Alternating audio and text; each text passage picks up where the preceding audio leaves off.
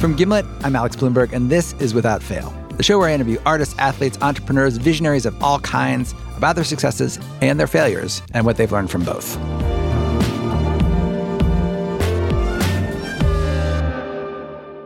One storied path to success is being able to see a future that others don't see, but that once it's here, it feels inevitable. There are a lot of success stories like that. Visionaries taking bets that in the future, for example, people will obsessively share photos online or order groceries over the internet, or hail a cab from their phone.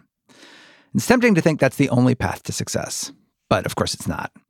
Today, I'm talking to a woman who took a very different path, a path that involves looking to the past, not the future. A path that involves finding once popular brands that have gone largely forgotten. But if you pick them up out of the cultural discard bin, dust them off a little bit, give them a nice sprucing up, they can regain their former glory. And then some. My guest's name is Sharon Price John and she's a CEO now, involved in one of the biggest brand revivals of her life. And we'll get to what brand that was later in the show. But just to set the stage, before she was a CEO, she spent her entire career preparing for this role as an executive at some of the biggest toy companies in the world. And she got really good at this type of brand revival. And just as one example, in the early 2000s, she was a VP at Hasbro, makers of the Nerf line of products. Nerf, you remember those spongy sports products like Nerf footballs and baseballs? They'd been really popular in the 70s and 80s, but by the early 2000s, Sharon noticed the Nerf line wasn't doing so well. I wasn't even on the sports action business. I was on I was running the Tiger Electronics business and I'm raising my hand going, "Hey, Nerf is awesome. It's the most awesome brand in the whole wide world." You know, how big is it? And it was like $20 million. I'm like, that's ridiculous. Everybody in the whole world knows what Nerf is. How big used to be? And they're like, $90 million. I'm like, can I have it? You know, can, can I can, just let me, please? get out of the way, people. I, right? No, seriously, they gave me the whole division, which had Super Soaker and Nerf, and you know we reinvented the whole brand. And when I left the business, it was two hundred and fifty million dollars. This was a trick that Sharon Price John would turn over and over in her career. A career that spanned decades and touched some of those iconic children's brands out there Barbie, Transformers, My Little Pony, and many more. And a career which would eventually lead her to her current role as the CEO of a company in need of one of the biggest brand revivals of Sharon's career. I learned so much in my conversation with Sharon, so much about finding hidden value in things that others overlook, leading an organization in need of change, moving beyond a failure that can seem devastating, I am very excited to share our conversation with you today. And we're going to start early in Sharon's career, when she was working at Mattel. She'd risen quickly through the ranks to become a VP. And unbeknownst to her, she was about to encounter an obstacle that could derail her career just as it was taking off. That obstacle, true love. Not to get too personal, but I met my husband uh, and we got married and we both went to Europe. And, you know, if you're traveling around to Rome and Paris and London, you know, I, I we have a baby nine months later. So you were in love and in Europe and having a you know, romance. Life happens. Awesome. Life happens.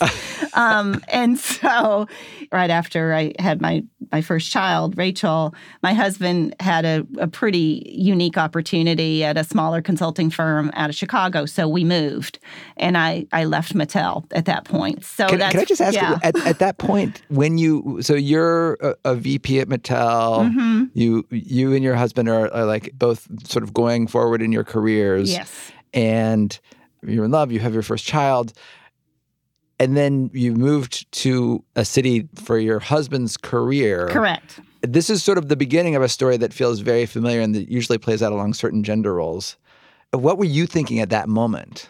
I had some mixed feelings about whether I wanted to stay home. My, of course, I'm from a generation where that's what my my mom had done. Um, you know, I'm standing on the shoulders of extraordinary women who who paved a lot of road for uh, the my generation. Um, but but it wasn't just a given. Even what is now twenty years ago that that I wouldn't have dropped out and come back later.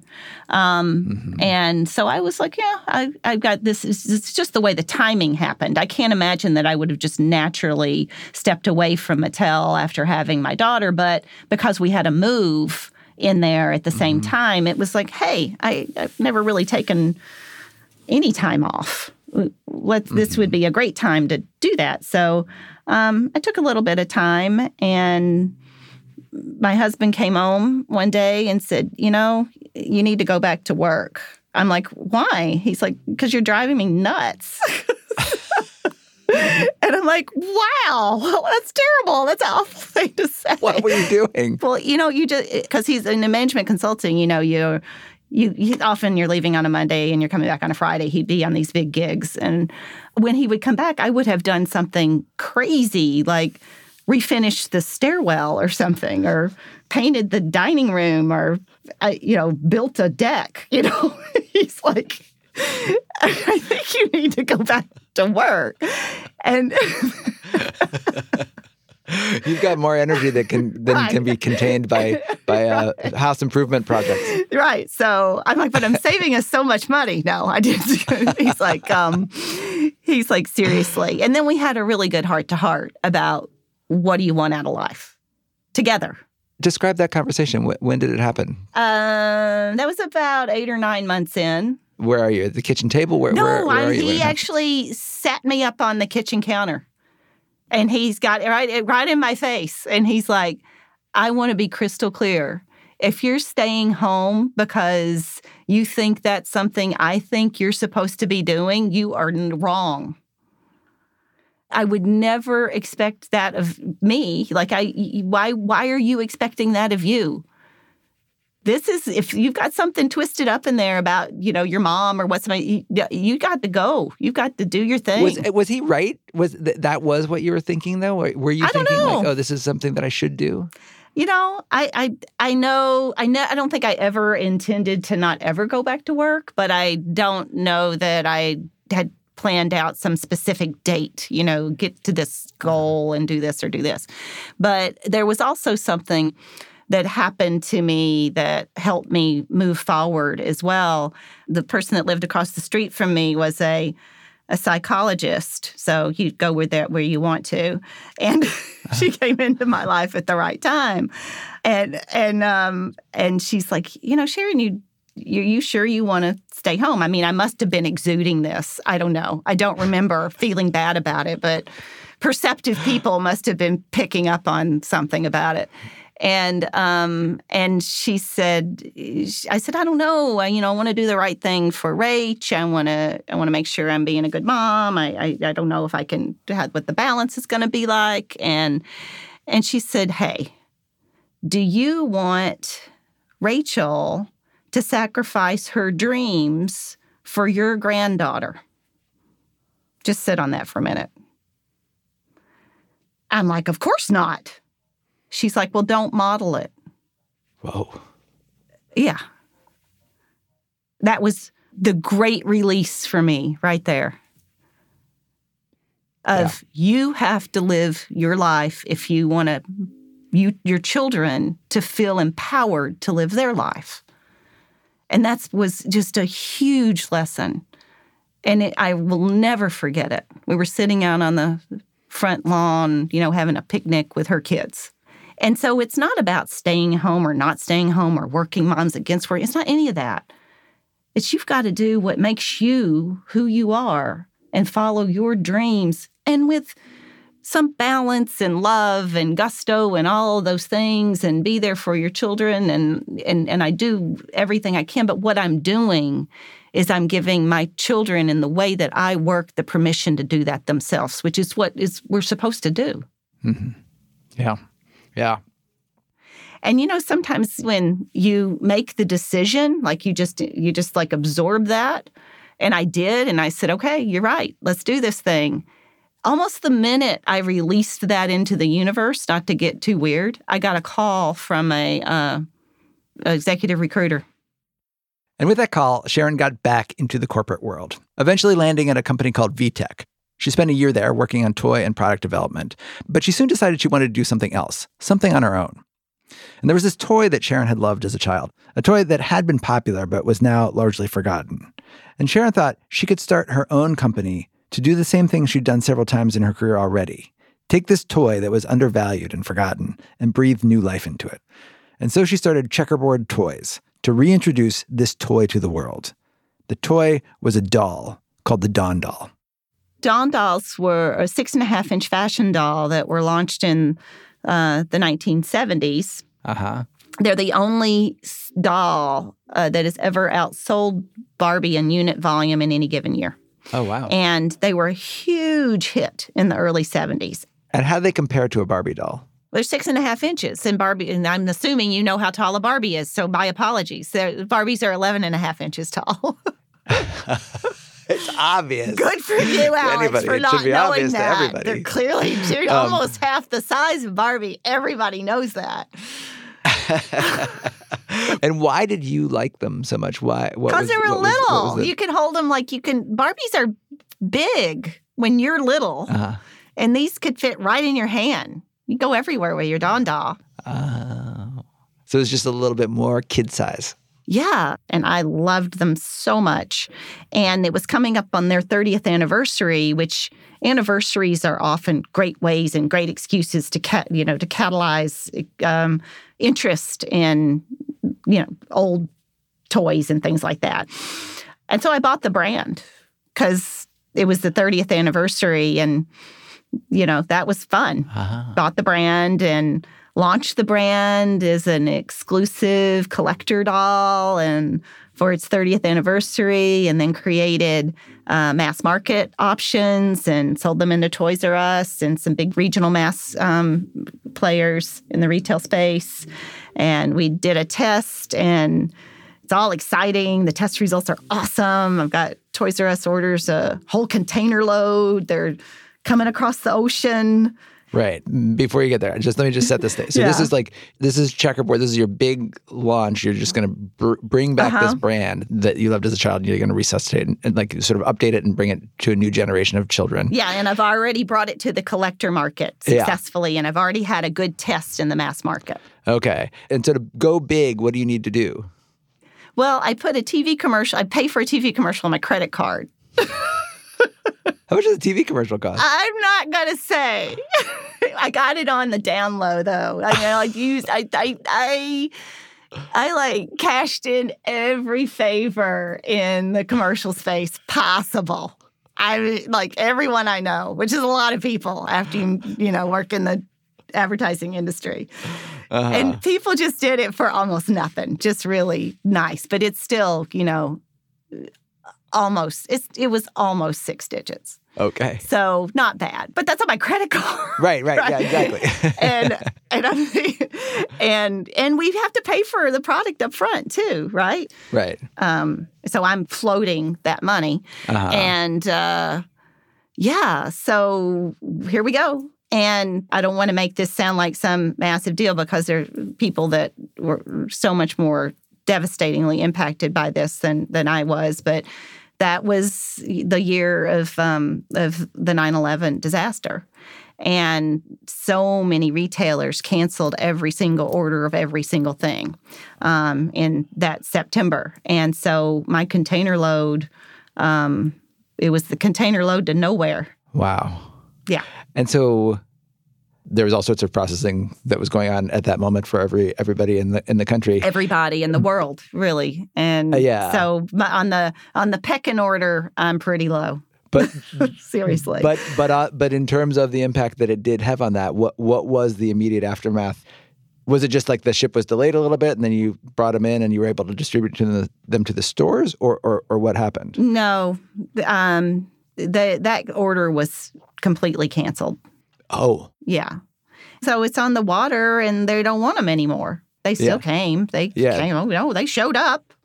they showed, Showed up. up, in October. And then what did showed up in them? October. I seeded them, you know, and then we put them in a warehouse that I'm not paying for. so I could then go try to sell them to somebody else for half price Oh, to just wow. try to get some of the cost back and not get any of the profit, just to cover it, just to cover it. Wow. And we ended up selling them at a deep discount to what was a, another bankrupt toy company called KB Toys, which was a mall based company. Uh, and, you know, paying off my credit card. And, you know, but we, here's the other kicker we had, you know, kind of uh, borrowed against our home to buy those dolls. So that was tough. Wow. So so what did that mean for for for checkerboard toys? Bye bye bye, checkerboard toys. That was the end of Dawn. How'd you feel? Pretty rough. That's terrible. I got two kids now, two. so I had a, you know, a little boy and a little girl. And, you know, we had to make some lifestyle changes. We had to, I had to find a job. At that moment, this is one of these moments where you're sort of like, okay, I'm going to do the dream. I'm going to start my own company. I've got it. I have this idea, which is a great idea, right? Like that's one of the sad things about this story to me is that like, um, oh, it's terrible. I can go down my checklist and go look at everything we did over and over again. You and understand. I like designed the fashions, designed the packaging, wrote the copy, created the advertise. I mean, and there's not a thing on that checklist that I can look at even today and say I did something wrong, but it failed. And that's the thing you never actually got to find out if you were right or not. That's right. That's the bummer. Like you had this great idea. It sounds like a great idea, and I bet you it would have worked, and you were certain it was going to work. But now you just don't. You can't.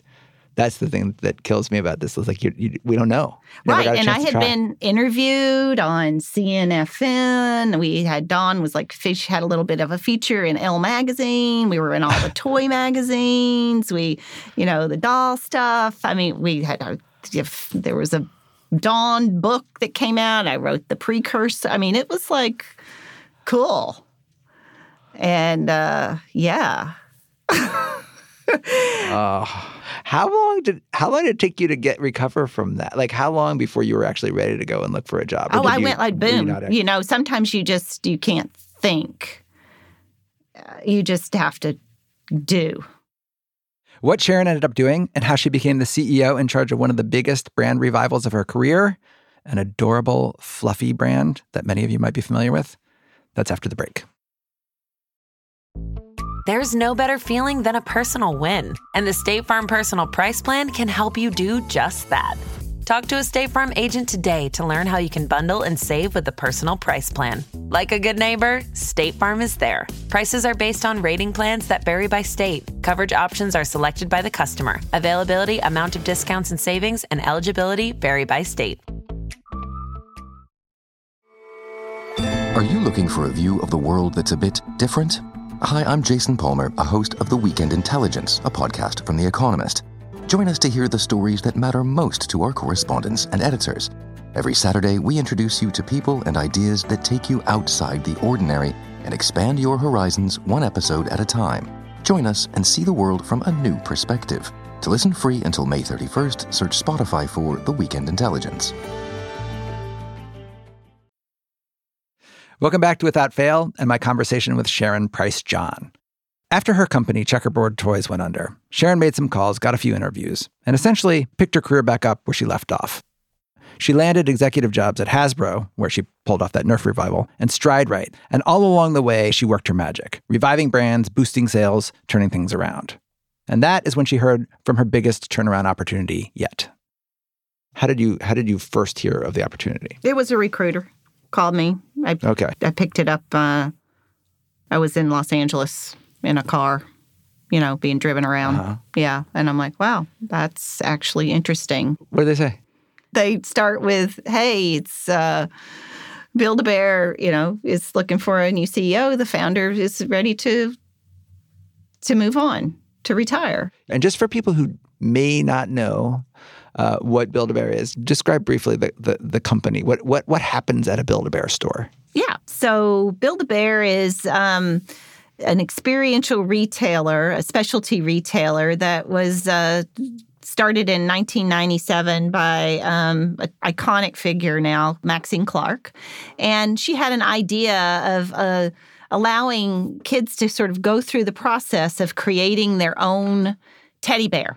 Uh, and uh, to the degree that you would come into a Build a Bear and you could choose among this wide variety of bears and bunnies and puppies, uh, and then you get to stuff that bear um, with the aid of what we call a bear builder. You put the heart uh, in the bear and you go through a heart ceremony and you put a wish in the bear. And it really is emotional for um, anyone, not just children, to go through this process. It's as if you're bringing this bear to life with certain personality attributes.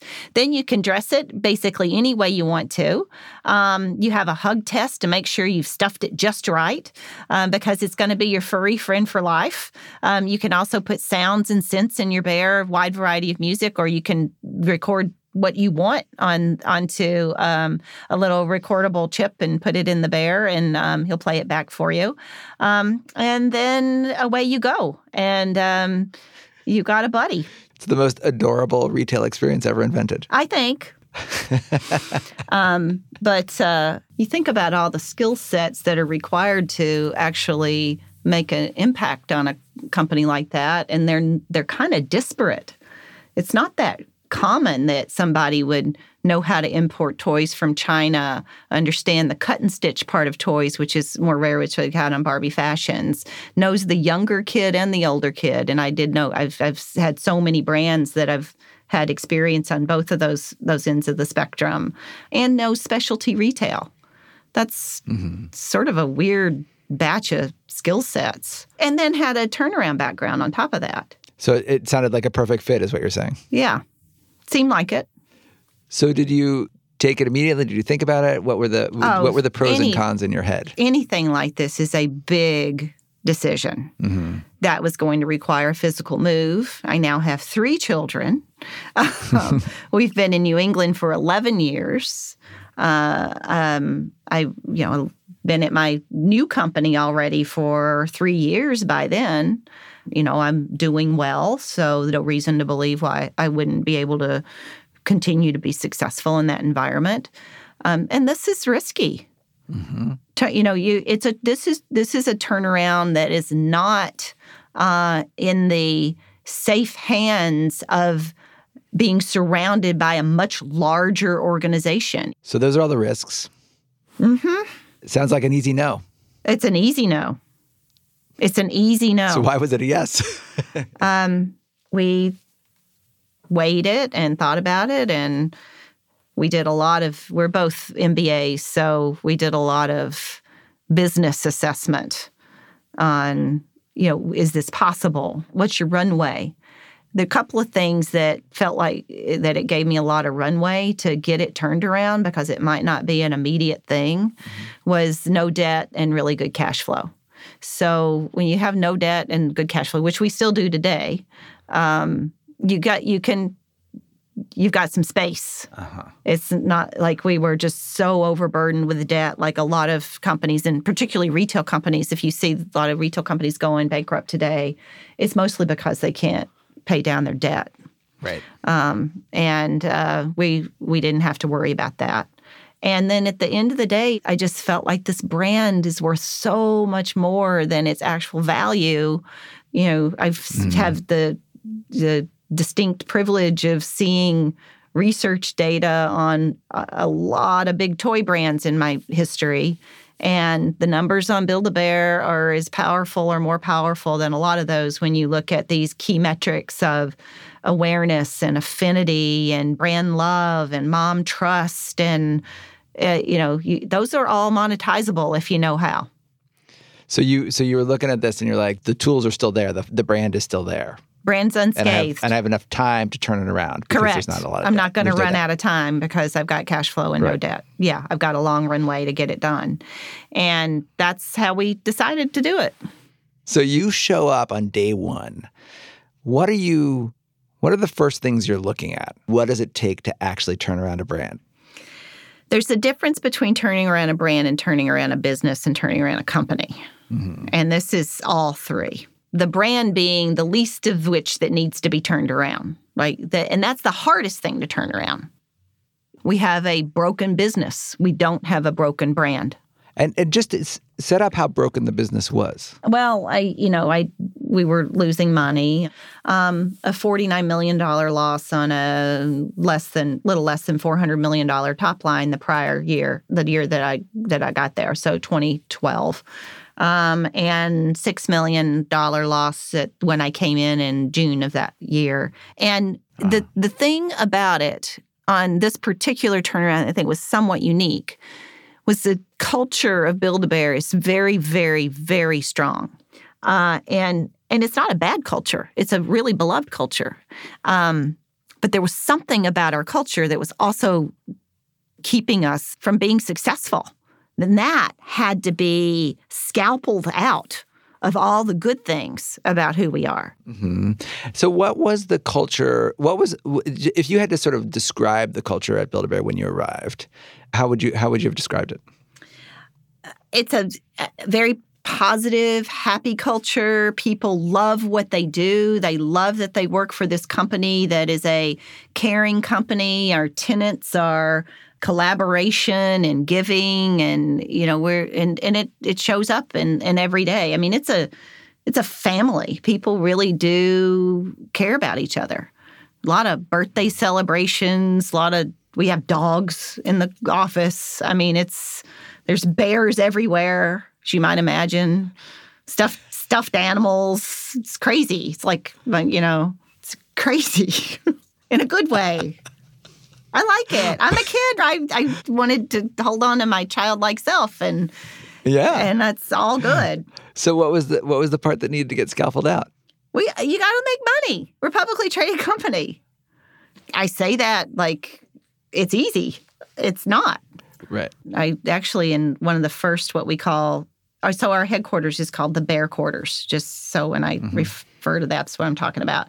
We had a Bear Quarters meeting, um, and I, when I first got there, and I explained this situation of the difference between the brand and the business and how powerful this brand was, kind of laid out the strategy of, you know, you guys it's been eight years of contracting sales and negative comps. That's comparative sales. And mm-hmm. you know it's if you stay on this trajectory it doesn't matter if you love this culture or not. It- it's not going to be here so you can either choose to change certain aspects and trust me that i'm not trying to rip out the heart of this company or we can just all write it down in the ground together. Either way, you know, you you decide because I can't do it alone. And if you don't want to try to take this company into a place where I think this brand has built the right to be, um, you, you, all these people in this room, you have created the equity that has brought, brought Build-A-Bear to this position to earn this right to be at this place. I don't know why you would now not choose to change that one portion these about the, how we're running this business to be able to do that. But if you don't want to, that's okay. Get off the train. All good. No, no, no hard feelings. And this is are you you're literally saying this like at, at an all hands at Yeah. the, at the at 200 the bear quarters? 250 people, yeah. Wow. That must have been quite um quite an all staff. Yeah, you know, it's the truth. I mean, honesty is should be a more often used commodity. After that initial meeting at, at, at the bear quarters, what was the feeling in the room? What was the response? It's all over the place. Some people love it. Some people are excited. Some people are energized by change. Some people resist it to no end. The, the, the challenging part are the people in the center that think they're ready, but they're really not. Yeah. like kind of yeah i know we need to do this and but they can't do it in action do it in spirit can't get it done in action not with consistency and you know you're going to hit a lot of that you almost expect it after you've done this enough the minute you kind of hit your first challenge, your first bumps in the road, your first white water. You know, so it's like, oh my God, everybody breathe. It's okay. Because you have to remember, and this is a classic challenge with people and companies who have storied and very successful histories, like Build a Bear did prior to 2007. Explosive growth, couldn't keep up with the growth couldn't keep up with opening new locations. And when that happens, when you're growing that fast and expanding that fast, it's not possible to put in all the most efficient systems and do it the very best way every time. You're just trying to keep up with it all. That's what happens. Right. When 2008 hit, just like with a lot of retailers, just everything was like hitting the wall. You know, a lot of retailers ended up just 10%, 20%, 30% of their business just fell off a cliff. Mm-hmm. And then, you know, and Build a Bear hadn't had the luxury of going through a normal cycle of oh we've you know chase the growth chase it chase it chase it chase it chase it and then you kind of apex for a little while and then just kind of sit there for a minute and then you focus on the bottom line and pull out cost pull out cost pull out cost and that's where you get your next big load of value after you've hit scale right they didn't get to do that right, right? They hit right. the wall before they had the chance to create that next big chunk of value. And the wall they hit was the was the the biggest, you know, terrible sort of financial calamity since the Great Depression. Heck yeah. Yeah. You know, and that's another thing about turnarounds too is be respectful of looking to what happened before. Be respectful of the people that were making the decisions at the time because it's impossible for you to know what you would have done in those same circumstances. Right. So, but th- but it was what it was. And one of my favorite sayings about inheriting businesses or companies or whatever is just because it's not your fault doesn't mean it's not your problem. not my fault, but it's my problem. Yeah. Boy, is that true. So if you're spending a whole lot of time going around saying it's not my fault, well, grow up. Right. It's yours to fix. How Sharon and the Bear Quarters went about fixing it and what that fix had to do with lingerie for teddy bears after the break. Welcome back to Without Fail and my conversation with Build a Bear CEO Sharon Price John, who throughout her career had specialized in taking faded or forgotten brands and reviving them.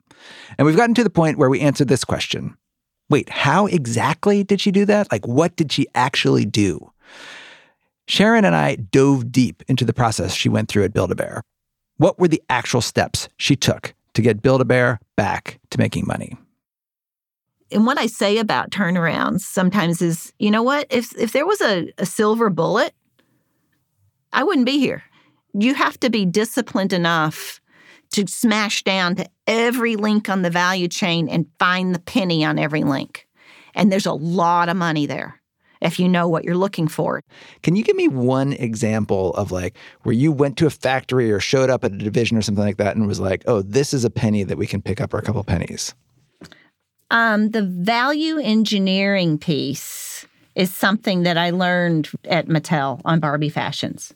And what's and value engineering? What does that mean? Value engineering, it means that it's going through the specific details about how the product is made in a way that creates the same perceived value for a lot less money, whether that's through the let's take the des- design of a Build a Bear dress. Okay. We're trying to accomplish something with this dress, right? Whether it's I need a pink colorway, I want it to be frilly, I'm trying to it's it's got to fit into the, you know, we've got some theme going, it's a Valentine, whatever it is, whatever you're trying to accomplish here. And your goal, of course, is that with every single SKU, there's some reason for it. It has to earn its spot on the wall. And what's a SKU? SKU, a is like a, a, stop, a stock keeping item, unit. Yeah, right? it's a yeah. it's retail chat for an item. Right. Gotcha. That, then that's its number. So just to explain, each t- each Build a Bear item, everything that can possibly be bought for a Build a Bear has its own SKU. Correct. And that's how you guys refer to them in in, in retail. Yeah. Gotcha. Yes. And um, so when you're looking at that dress, you're like, all right, what am I trying to accomplish here? Do I have a price point object? Because you usually are trying to hit certain retail thresholds or bands. You know, that's when you walk into a retailer and there's you know, this batch of stuff is $9.99 and this batch of stuff is $14.99. People are building into that, knowing what kind of margin they need to make the business make sense, right? Right. So, mm-hmm. you know, when you're value engineering, you are looking for how do you construct this in a way that creates efficiencies and just understanding uh, what your cost drivers are um, uh, from how many operations, how many times does somebody have to touch a seam? How are these materials put together? How do you know, do I how many places do I have to add an embellishment to get the objective made? That sounds really boring. I can't believe you find that fascinating, Alex. Oh, I'm, t- I'm I'm completely fascinated by it. So you're so you're literally going into like every single Build a Bear yes dress and saying like how is each one of these manufactured? How many seams are there? Do we need this sequins over the po- pocket? I don't have to ask the question. I just have to touch the dress. So what we did was I'm like, bring me all next season stuff. And it was a lesson in value engineering.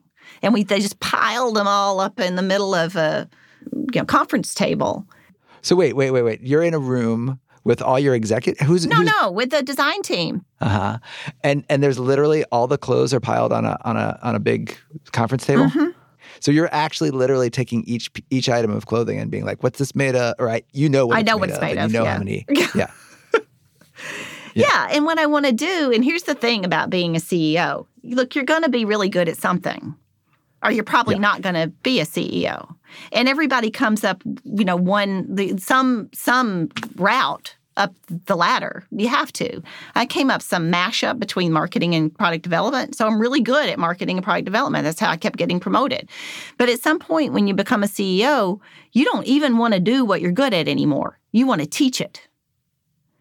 My goal was to never sit in that room again, even though I love doing it. My job was to teach them how to do this. Did it take just one time? No, How long did it take? Um, we got a long way in that particular meeting, but what you do is continually reinforce it. So, like the next time you're in a, um, a line review, everything's all lined up. Uh, it's just exactly what it sounds like. All the product, everything, maybe for a specific season. And along with that, you're going to have like the list of all the SKUs um, and uh-huh. what the the target price point is and what the margin is and da da da da da da. da. And you're going to see things in there that you know you're they're usually in red that didn't hit the margin goal. Uh-huh. And you go down through there and you're like, why doesn't this hit the margin goal? Right? And you ask the team like, well, the whole the whole average did, right?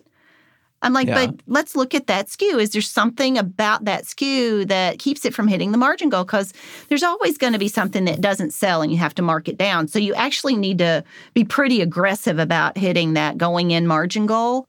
And um, I'm like, let me look at this. And I so they're like, but it's but it's the average. It's the average. I mean, you you you can't do. It. I get to manage the company on the averages. You can't. right. You you gotta. So we they brought it. They brought out this particular one, and it was a mermaid outfit for a bear. Right. So cute. I'm like, how far are you off? And this is you're down in the itty bitty details here. They're like, we're like two or three cents off. I'm like, why is there padding in the mermaid's bra? It's a bear, guys. I'm like, between your materials and these two operations, there's three cents. Take it out. In the padding of the mermaid. Uh huh. Yeah. I'm like, it's bra. a bear. It's a bear. She's a bear. She's good. Oh my God. But you, I mean, it seems funny now, but I gotta love my designers. Look how, I mean, the care and the detail yeah. and the specificity and the thought. Um, and it was still beautiful. You know, like we didn't take out anything that even the consumer could see, right? Right. Just still, it all had it still. It's you know, it's sparkly and beautiful and mermaidy. Um, it was the process of of being serious down to the detail yeah. and saying, you know, be be careful when you say there's nothing else there and you put it in front of me. Um, so you got the the business sort of working. You had big conversations about the culture. Was there a moment you realized, oh look, we're getting we're, we're turning things around. Uh, returning to profitability is a really good sign. When did that happen? That first year. I mean, that was 2013. That first year. Yeah. How'd that feel? Uh, that's great. I mean, the guy's got a bonus. It's great. It's a nice feeling.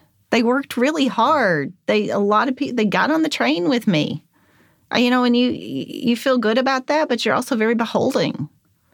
It's very flattering that someone would when you say stop doing this and start doing this and they do it and it works I, you know because you can't do it by yourself it's not i'm not doing it they're doing it they're the ones doing it so uh you know then then i think you know we started to pick up some momentum in that that next year and that was good. But it's not all been just easy. It's, it's not right now. We're we're in white water right now. You know it's up and down all the time. It's very difficult in this environment. Revenues are still down, profits are shrinking again at Build a Bear. And the environment problem that Sharon referred to isn't internal to the company anymore, it's external. Retail is changing, how people shop, what they shop for. And Sharon says Build a Bear needs to adapt to fit into this new retail world, where people no longer just show up at malls to have a retail experience. Now they want to meet the brands that they love in all different kinds of places, which has brought Sharon Price John into my line of work we just launched Build a Bear Radio last October. So I'm, I'm, in your business. Yeah, it's awesome. What what happens on Build a Bear Radio? It's stuffed with fun. That's what we get it. Broadcasting live from the Bear Quarters. Yeah, where the fun's always on.